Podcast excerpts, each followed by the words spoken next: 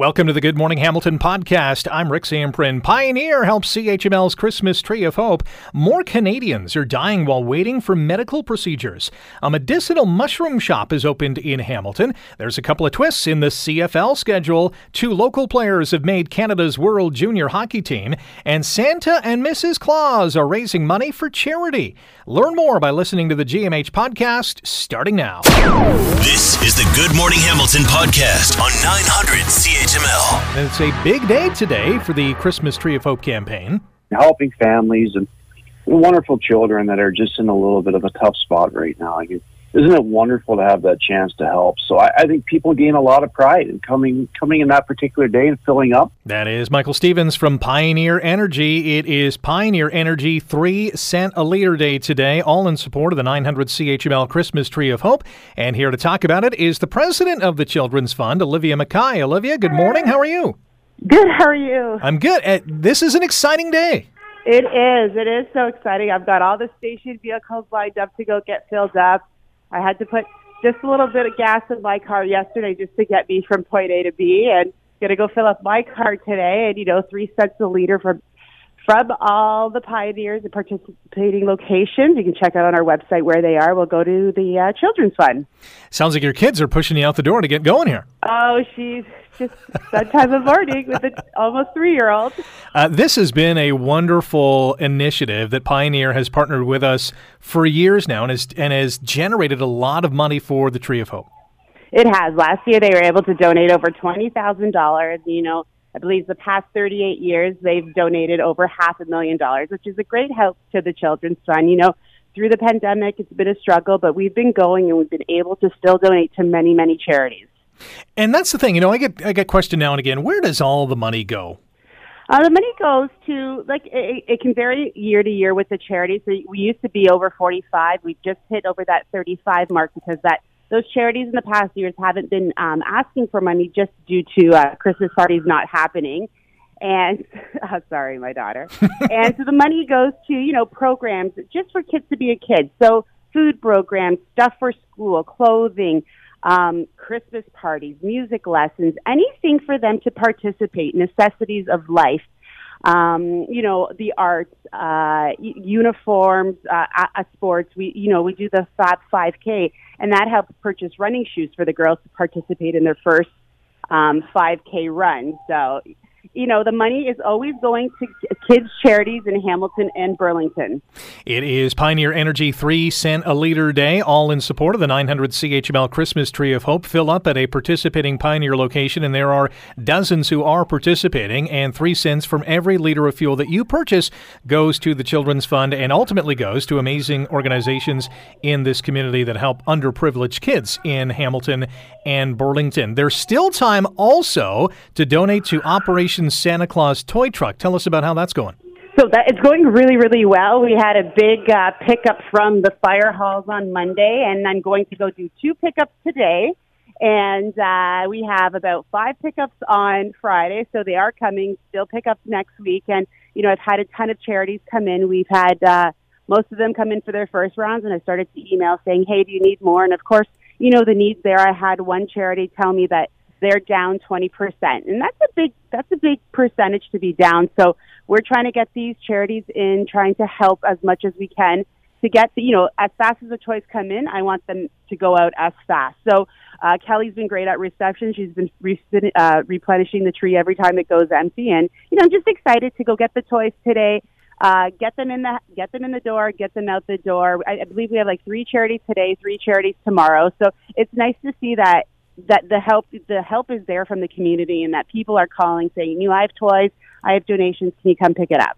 You can donate uh, new unwrapped toys at Operation Santa Claus Toy Truck at the radio station. We are on the corner of Main and Longwood, 875 Main Street West. You can also drop them off at any participating Hamilton Fire Department stations. All the locations online at 900CHML.com. Our guest on Good Morning Hamilton on 900CHML is Olivia Mackay, the president of the Children's Fund. As today is 3 cent a liter day for Pioneer Energy. 3 cents from every liter of fuel you purchase goes to the Children's Fund and to those organizations. What are, as part of Operation Santa Claus Toy Truck, what are those most needed uh, items? So the most needed items would be your preteens and your teens. So a lot of people forget to, you know, get those. So we're looking for board games, uh, makeup kits, nail polish kits, hair dryers, straighteners, Axe body kits, you know, shampoo, anything that you would think an older teen would like, as plus, you know, board games, books, um, anything like, you know, some, uh, like the adult coloring books, stuff like that. And then, you know, babies. So it's not the toys necessarily, but your diapers, your formula, any food. And you know, it was great yesterday. We had Essential Aid come in and I had all the diapers and everything put aside for them. And, you know, they tweeted a picture saying thank you. Like they're able to fill their crib of hope. That's what they're doing, uh, to, you know, to help those families in need this Christmas that, uh, that struggle Cheeto just supply those diapers and the formula for their babies. We'd also like to thank our uh, major partners and sponsors, Pioneer Energy, of course, Leggett Auto Group being another big one. Yeah, and you know a big thank you. I'm going to see Leggett today. Going to go pick up the check, and that's a big uh, contribution from them, and it helps us greatly because the charities uh, are requesting uh, money for 2023. I believe we already have three allocations lined up to get out the door uh, in January. Well, the weather is going to participate today for everyone to go out to a Pioneer Energy near them, fill up, and three cents from every liter of fuel that they purchase will go to the 900 CHML Christmas Tree of Hope. Olivia, have fun today, fill her up, and uh, we'll talk to you sometime down the road. Thank you, Rick. That's Olivia Mackay, president of the Children's Fund, and uh, yeah, it is another you know milestone day for the Christmas Tree of Hope campaign. We had the tree lighting ceremony at Gore Park a couple of weeks ago. Today's a big event, Operation Santa Claus Toy Truck, running all week long as well. And to arrange delivery or coordinate a pickup, you can call Olivia at 905 521 2310. That's 905 521 2310 and say, hey, we, we got some toys, come pick it up, or can we deliver them? You can also, again, drop them off at any participating Hamilton Fire Department station. All the locations online at 900CHML.com. If you just want to donate cash, we're not going to say no, of course. Every dollar goes to these local agencies who help less fortunate kids. Text the word donate to 30333. You can donate 10 or $20 or go to our website, 900CHML.com, and you can give via PayPal and CanadaHelps.org. You're listening to the Good Morning Hamilton podcast from 900 CHML. New report is out, and it has gathered and analyzed some government data that shows a growing and disturbing trend when it comes to healthcare wait times. The fourth died on a waiting list report from secondstreet.org shows waiting lists have hit a four year high since their tracking began back in 2018 19. Here to talk about it is Colin Craig, the president of secondstreet.org. Colin, good morning. How are you? Well, thanks for having me, Rick. Uh, let's dive into this report. What, this report, what did you find? Well, you know, let me just explain. We started doing this research because of stories like uh, Laura Hillier several years ago in Ontario. This was an 18 year old girl who was on a waiting list uh, for cancer treatment. And she had a, a, donor lined up. She was ready to go. The problem was the government wasn't ready to actually give her the care that she needed. And sadly, she passed away. So it, it, stories like that got us thinking, well, how often does this happen? And so we filed freedom of information requests with governments nationwide, health bodies, to ask them how many uh, cancellations have they had for surgery because the patient has passed away. And so we've done that for a number of years. And what we calculated this year based on incomplete data. Not every health body tracks this information, but we found about 13,581 patients had uh, passed away while waiting for surgery, uh, uh, diagnostic scans, and we even got some data on patients waiting to meet with a specialist. So it's uh, it's troubling data for sure because we've seen an increase. But uh, you know, really, we have to remember that there's a lot of uh, you know sad stories behind these numbers when you see that a patient had waited a year for surgery. Uh, you know sometimes they're dying i suspect because they had to wait too long. So patients waiting for heart procedures cancer treatment and so forth. And there's a lot of patients that are dying while their quality of life has been impacted. They're spending maybe a, the last year or two of their life with uh, chronic pain waiting to get hip surgery. So that's uh, big picture that's what we've uh, been looking at this is a four year high since Second Street started diving into these numbers. The, the question that you know comes to mind is why why is this happening? What is the holdup? What is the wait to get these surgeries and these procedures done? I think people need to really look at the big picture, and the big picture tells us that our, we had a system in crisis before COVID. A lot of people are going to say, "Well, this is because of COVID."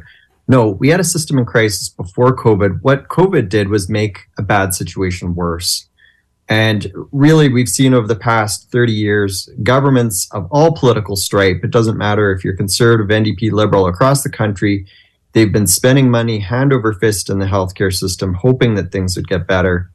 And, uh, you know, really, we've seen over the same period, waiting lists have gotten worse and worse and worse. So that tells us that we, we can't spend our way out of this problem. We need to be looking at systemic reform, uh, good ideas that other countries have done, things that we can do while we keep the public universal healthcare system that Canadians love and appreciate, I think most people do, uh, but ways that we can change it so that we can actually improve results. And that's, I think, really what we need to be looking at. First, though, we need governments to do a better job tracking this data. Like I said, a lot of health bodies in the country, they don't even track this. And we think that's a serious problem because if a patient dies in the healthcare system because they had to wait too long, that's the worst possible outcome. We know what happens. We think that uh, elected officials, health ministers across Canada, should be uh, asking this question and making sure that they have that data available. Our guest on Good Morning Hamilton on 900 CHML is Colin Craig, president of SecondStreet.org, and we are looking at the fourth died on a waiting list report from Second Street that shows uh, uh, uh numbers that are higher than ever before. Uh, I know you don't have all the data, but where does Ontario rank in the grand scheme of things? Uh, you know, it, it's hard to do the comparisons because when you compare Ontario with province uh, like British Columbia, where we only got a couple health regions, it, it you're kind of comparing apples and oranges. So that's the that's probably the, the biggest one of the biggest problems is that the, the data is actually pretty bad across Canada. Governments just they don't really think about suffering that patients endure while they, they're on these long waiting lists. If they did, they would be able to answer how many patients are dying because of long waiting lists. And I don't think there's a health minister in Canada that can tell you that answer and and that's very troubling. Like I said, because governments essentially have a monopoly on healthcare in this country, so they force patients to rely on the government, and uh, yet governments just they don't really seem to be looking into this problem. So it's it's hard to do those comparisons. I will say for Hamilton uh, listeners that Hamilton Health Sciences Center actually they do a decent job when it comes to tracking this data uh, compared to a lot of other health bodies across Canada. They the problem is that you still see, even in Hamilton, uh, what looks to be cases of patients suffering. A lot of patients waiting about a year before they've passed away while waiting for surgery. Lots of patients passing away while waiting for diagnostic scans. So they're not even getting to that stage where, uh, you know, maybe they're at the stage where they're, they're uh, receiving surgery. So troubling numbers across the country for sure. We only got about 90 seconds. Is one, and I don't want to alarm anybody who's on a wait list, but is there one wait list for a specific procedure that's worse than all the others? It's hard to say because uh, it does depend on the, the part of Canada that you're in. Uh, cataracts are a, a common procedure. Uh, and people might say, well, you're not going to die because you don't get your cataract surgery in time. But, uh, you know, again, there's real people behind those stats. And who wants to spend the final year of their life with cloudy vision? Um, you know, that that's not a good way to live. So, you know, ultimately we need health reform. I think the first step is for governments to track this data better. The second is to be looking at some of the health reform options I think that we've identified in our policy brief. Absolutely. Colin Craig, thank you for the time today and uh, giving us some uh, insight into the analysis that secondstreet.org has compiled. Thanks a lot, Rick. Appreciate uh, the chance to chat. Really sobering numbers. Colin Craig is the president of secondstreet.org. You're listening to the Good Morning Hamilton podcast from 900 CHML. There's a new medicinal mushroom shop that is opened in Hamilton, and I, I was doing a little bit of research and I thought, well, wait a minute, isn't psilocybin illegal in Canada? And and because of that, how can a shop like this be open? In a place like Hamilton. Paul Lewin is a cannabis lawyer with Lewin and Sagara LLP and joins us now on Good Morning Hamilton. Paul, good morning. How are you? Good morning, Rick. Very good. How does a shop like this uh, be allowed to open? Well, uh, I mean, they're not. Uh, you know what? I think they're opening because of the problems with the access to medical psilocybin, the legal uh, roads to access. Okay, so the the business license part is okay. They ha- they have an in that way, I guess. Well, no, I mean it's not legal. Okay, so uh, I won't um, pretend it is legal, but um, but I, I would call it gray market because there really are deep, uh, profound problems with access to psilocybin, which can just do a ton of good for people. So, because it's not legal, is is the expectation that if uh, a store like this, and I know it's not just in Hamilton, there's others, uh, you know, across the country, that the expectation is it's going to be shut down at some point? You know, uh, your guess is as good as mine. Um, how the uh, city and the police respond to it. Um, I would hope that they understand the big picture, and it's probably doing more good than harm. But I, I, I mean, I'd be just guessing as to how they, whether they do try and shut it down or not. Mm-hmm. Being a cannabis lawyer, what's your part in this? Well, I, I, my part in it, I act, I act for companies, some companies uh, that could be charged. So uh, if somebody's charged, they probably call me up and uh, I defend it. One way I could defend it is with a constitutional challenge in which we show that access to medical psilocybin is broken and it's not working. And when the medical access is broken, they can't prohibit it. So, what are some of the charges that these store owners are facing? Uh, well, they will be selling psilocybin, which is um, uh, trafficking under the CDSA, the Controlled Drugs and Substances Act. So that would be the most likely charge. Our guest on Good Morning Hamilton on 900 CHML, Paul Lewin, cannabis lawyer with Lewin and Sagara LLP. We're talking about a new medicinal mushroom shop that has opened in Hamilton. There's others across the country. Um, the, the, sale of psilocybin, uh, however, is illegal in this country. Uh, can we see one day this being legalized, just like marijuana was? Oh, absolutely. It's really it's a, uh, an amazing safety profile. It's very safe um, and it does a lot of good for sick people, but it does a lot of good for healthy people as well. So um, I think absolutely uh, full legalization is coming. It's just a matter of time. Is there any other country that has legalized it? Um, there's there's places that tolerate it. Um, I, but you know what? I'd be I, I don't want to. Uh, I'm not 100 percent certain. Uh, so I'm not sure about that, but I believe there are places that tolerate it. Okay. Paul, really appreciate the time. Thanks for some uh, insight into this topic. Uh, my pleasure. That's Paul Lewin. He is a cannabis lawyer with Lewin and Sagara LLP. My, my guess is this mushroom shop in Hamilton, like we've seen in places like Toronto and in Vancouver, will be shut down, collapsed, whatever the case is, locked up. The owner will be charged, and away they go. It's really no different than before the legalization of recreational marijuana was brought in, we saw some of those pot shots pop up, and you probably saw them in your neighborhood. And you know they'd they'd open up, and a week or so after that, you'd see the lock on the door, and you know closed or you know building for sale or whatever the case is. I'm not sure how close we are. We, have talked about psilocybin on this program uh, before, not recently. And you know, the fact of the matter is that I, I think we're we might be light years away from that being legalized. Uh, we'll keep tabs on it. It's it's an interesting story, and we'll see how long this store opens in town. You're listening to the Good Morning Hamilton podcast from 900 CHML. Dane Evans looking deep. He's got a receiver open. It's caught. It's Kiondre Smith. It's his first CFL touchdown. Is it June yet? RJ Broadhead, the call on the Ticats Audio Network and 900 CHML. Canadian Football League releasing its 2023 schedule, and it includes a couple of new twists. Labor Day Classic between Hamilton and Toronto will start at 3:30 p.m., not 1 p.m., and the East Division playoffs, both the semifinal and the final, are going to be played on a Saturday instead of a Sunday. That'll be the case in the West Division as well. So a couple of well, unique twists to the schedule. Do we like it? Do we not? Well, let's ask one of the people involved in it. Matt Afinec is the president and chief operating officer with the Hamilton Sports Group and joins us now on Good Morning Hamilton. Matt, good morning. How are you? Good morning, Rick. Thanks for having me. Hey, let's start with Labor Day. That's probably the one game that most fans are saying 3:30. How did that come about?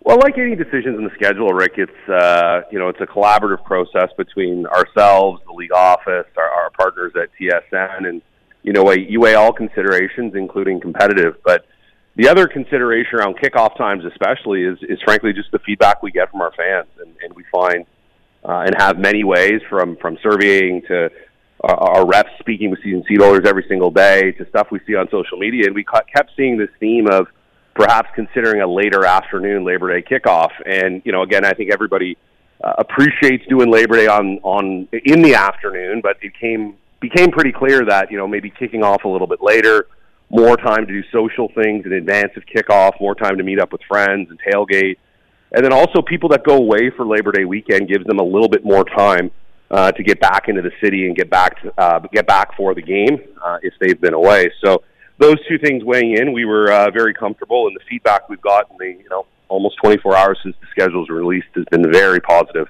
about moving Labor Day to 3:30, keeping it in the afternoon, but just pushing it a little later. The other big change, and this will be felt league wide, is playoffs on Saturday instead of Sunday. Do, do you like this? Yeah, we love it. We're we're big proponents of this, and and and while you'll see we've added Sunday CFL games in the summer um, to uh, the schedule for 2023, we don't actually have one uh, in terms of the Tiger Cat home slate, but for the most part, Rick, our games are obviously played uh, on on Fridays and Saturdays, and it became clear to us that as we spoke with fans um, on Sundays, that just you know they wanted us to remain and have some consistency with the balance of the schedule.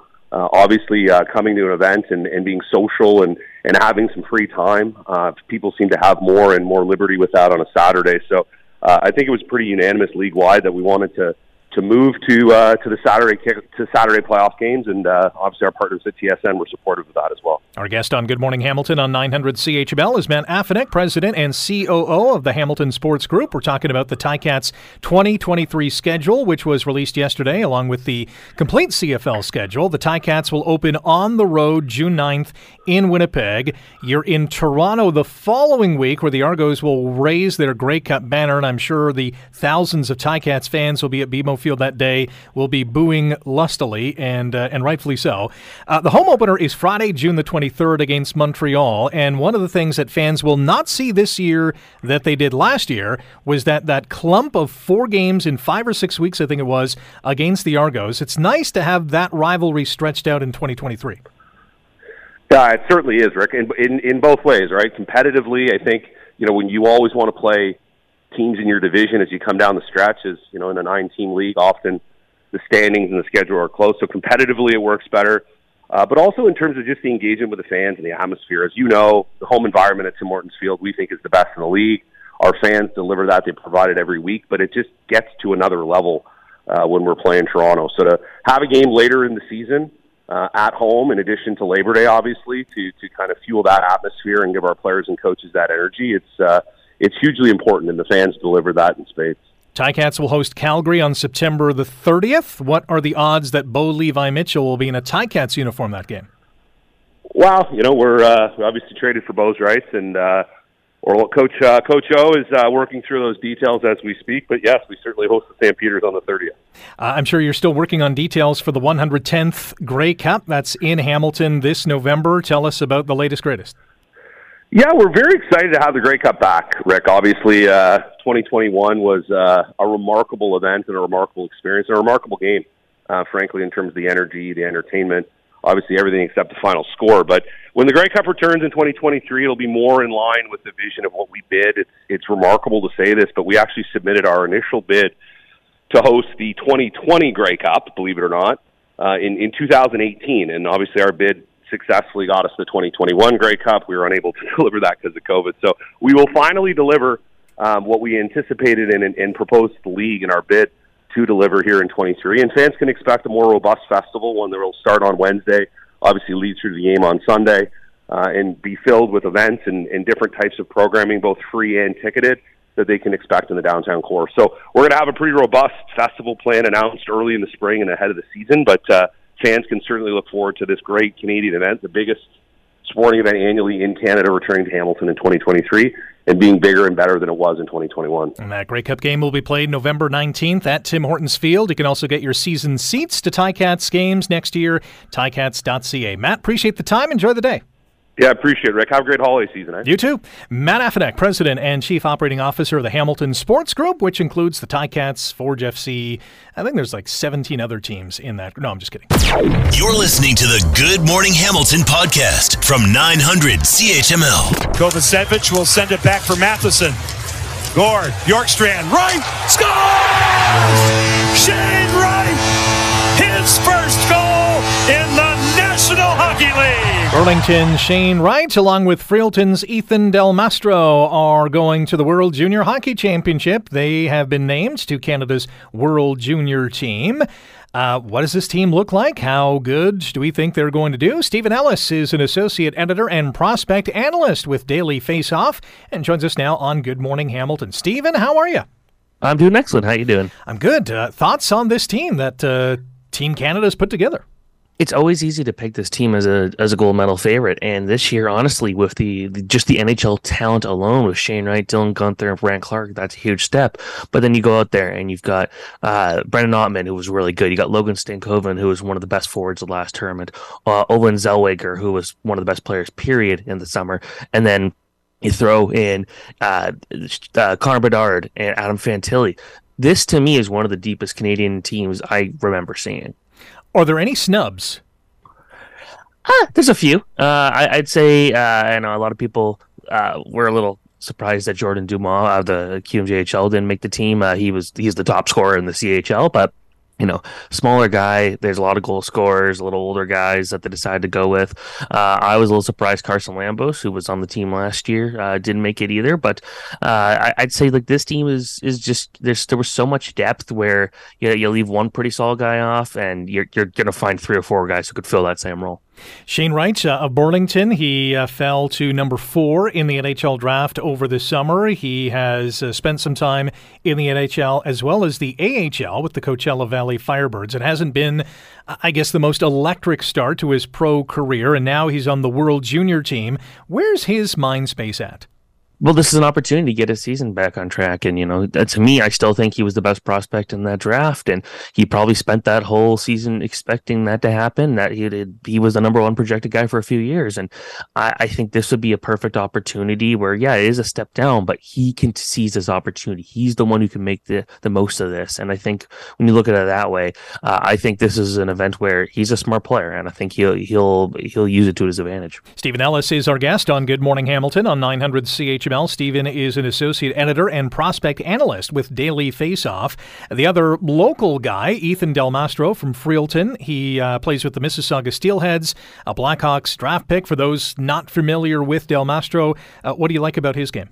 Well, he's got the size that you're looking for at six four. He plays a strong offensive game. Um, he he could be a shutdown guy, and I think that he'll actually probably slot on, in there, maybe on the top pairing with uh, Olen Zellweger, where he's more the the the freeloading, like let's bring all the offense. Well, well, Del Mastro could be more of the defensive side to make that nice one two punch. So uh, to me, he's going to be one of the defensemen to watch 100. Uh, percent The one guy that everyone will be watching is Connor Bedard. He's had a couple of amazing tournaments at the World Juniors which have been disrupted by the pandemic. This could be uh, an even greater explosion than we've ever seen. Yeah, the way he's playing right now, and like it, it is kind of strange because unlike the usual World Juniors, we get a whole year in between, this was a few months um, since the August tournament. But I think that just watching the way he's playing, he's just so confident right now, and and given how good he was at that summer tournament, you give him a few more extra months of development. Uh, oh, oh boy. Yeah, a lot of people will be saying that for sure. Stephen, appreciate the time, and uh, we will chat with you a little closer to the tournament. Absolutely. Thanks so much. Stephen Ellis, Associate Editor and Prospect Analyst at Daily Face Off. The World Juniors, as always, beginning on Boxing Day, Canada will open the tournament against Czechia.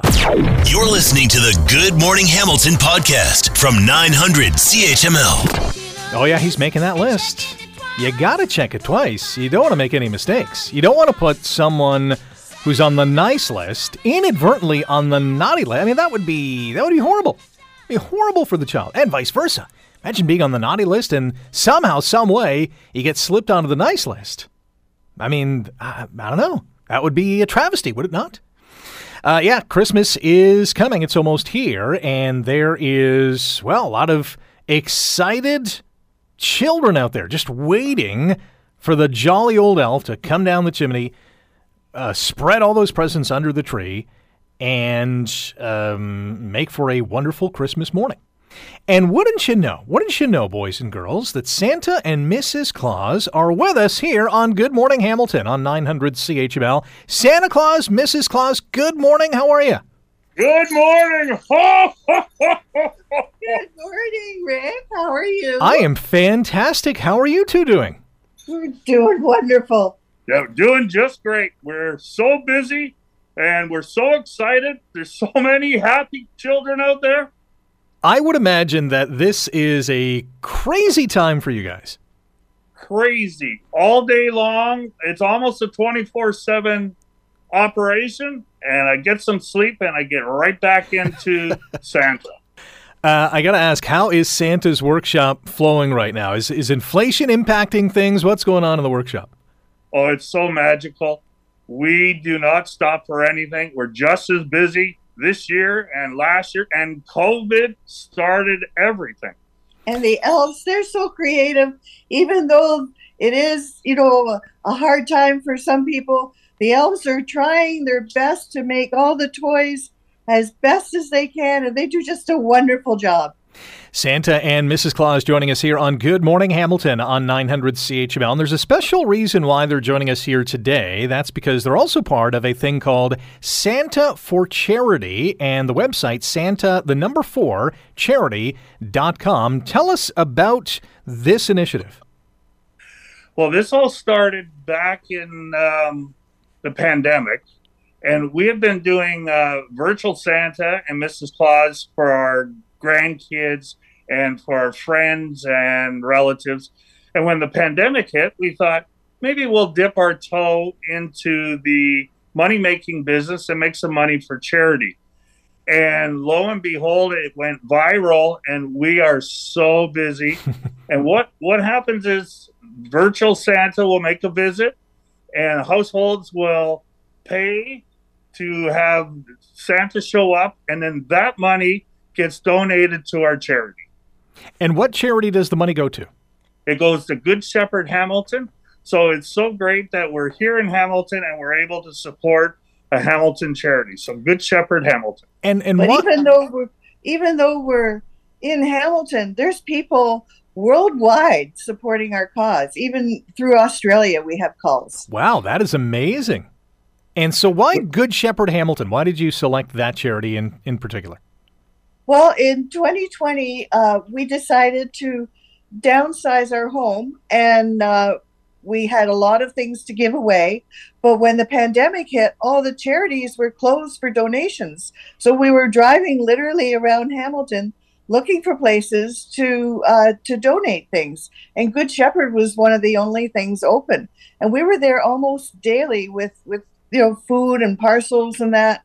And the lineup of people who were in need really touched our hearts. And we thought you know this is something that we could really support. And so when we christmas time came around we thought okay everything's going to go to good shepherd. Since then we've met a lot of people from good shepherd who are uh, helping us get the word out and it's just been a wonderful partnership. Do you have a current tabulation on how much money has been raised up until this point uh, I don't, but I have um, the number of donations versus last year is much higher because we've had support through uh, media. And uh, our goal was to double last year. And a lot of that was going to come from the schools because uh, we did have energy through the schools last year. But with the CUPE situation, the, it was almost like a work the rule so we didn't get going into the schools, but media has helped us through our uh, evening operations. So we're just as busy that way. I, I think we'll hit ballpark about $3,000. Wow, that is great. And I know Good Shepherd will put that to good use. Our guests on Good Morning Hamilton on 900 CHML, Santa Claus and Mrs. Claus, and they're all part of a charity called Santa for Charity. The website is Santa, the number four, charity.com. What's the reaction from kids when they're seeing you on the screen? This is the treat of the whole procedure for us. Our goal is to make the children the stars. So the surprise, the squeals, the open eyes. Hmm. and when I'm looking right into the screen, I get the best view.